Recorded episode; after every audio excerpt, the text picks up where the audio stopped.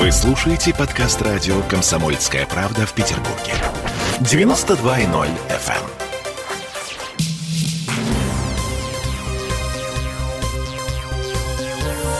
Темы дня. Так, теперь э, по поводу ситуации с коронавирусом. Значит, она не, не нормализовалась у нас. В Петербурге по-прежнему увозят в больницы по 400 человек в сутки. А еще Смольный возобновил публикацию альтернативной статистики, которую засекретили перед началом КМЭФ. Но для начала официальная статистика от оперативного штаба. У нас 55 летальных исходов за сутки, вчера было 60, и 1910 новых случаев заражения. Примерно столько же, сколько было в последний месяц. Причем цифры по заболеваемости в целом по стране падают, а у нас в Петербурге нет но и не растут, все стабильно. И мы почти догнали Москву. В Первопрестольной за сутки 1952 заболевших, у нас 1910. И Очень с... маленький разрыв. Сравните, э, сколько там, 12? Сколько там живет и сколько у нас, mm-hmm. да.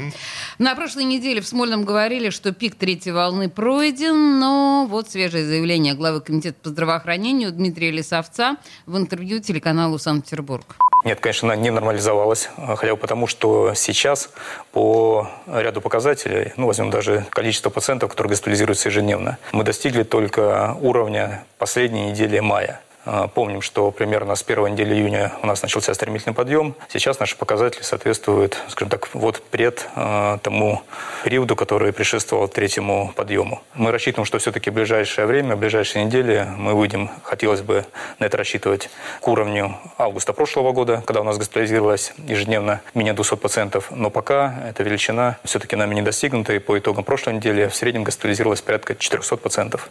Но для сравнения, в конце июня в больницу увозили по тысячи человек в сутки. Э, по неофициальным данным, э, потому что официальную статистику по госпитализациям Смолин тогда перестал публиковать. И вот только сегодня впервые за два месяца появились вот эти самые неофициальные цифры. И вот что там есть. В больницах сейчас находится 6212 человек. В реанимации 597, на ИВЛ 274 человека. И за сутки в стационары поступили 186 человек.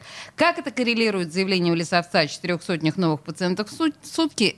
Пока непонятно. Ну и там же в статистике Смольного приводятся данные по вакцинации. Первой и второй дозы за сутки привиты, внимание, 6355 человек.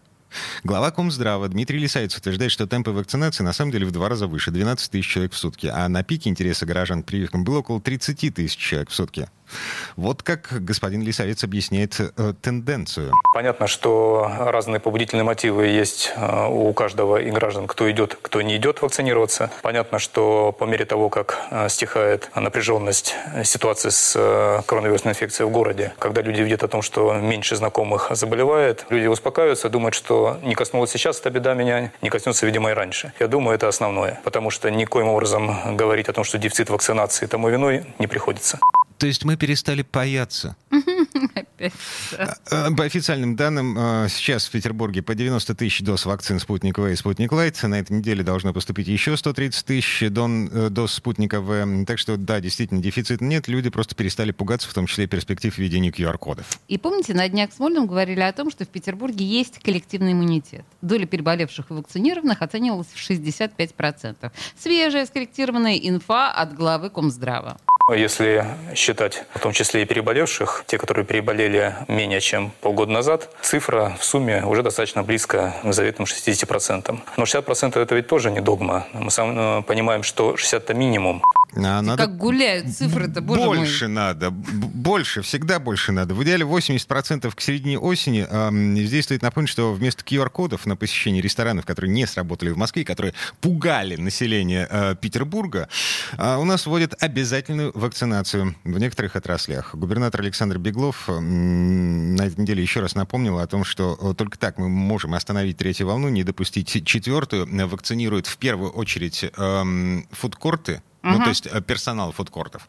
Вот. А потом к октябрю все, э, всех людей, которые так или иначе имеют частые контакты с э, обычными мирными гражданами, начиная от фитнес-центров, заканчивая всей торговлей. Ну, я вот до сих пор не поняла, как стопроцентная вакцинация работников фудкортов возможна, если у кого-то есть противопоказания. Но этот вопрос, очевидно, так и останется без ответа. Мы задавали этот вопрос Читербоку, например. И он сказал, увольняйтесь. Ну, а что, что остается Или идите в суд. Угу. Или идите подальше. Темы дня.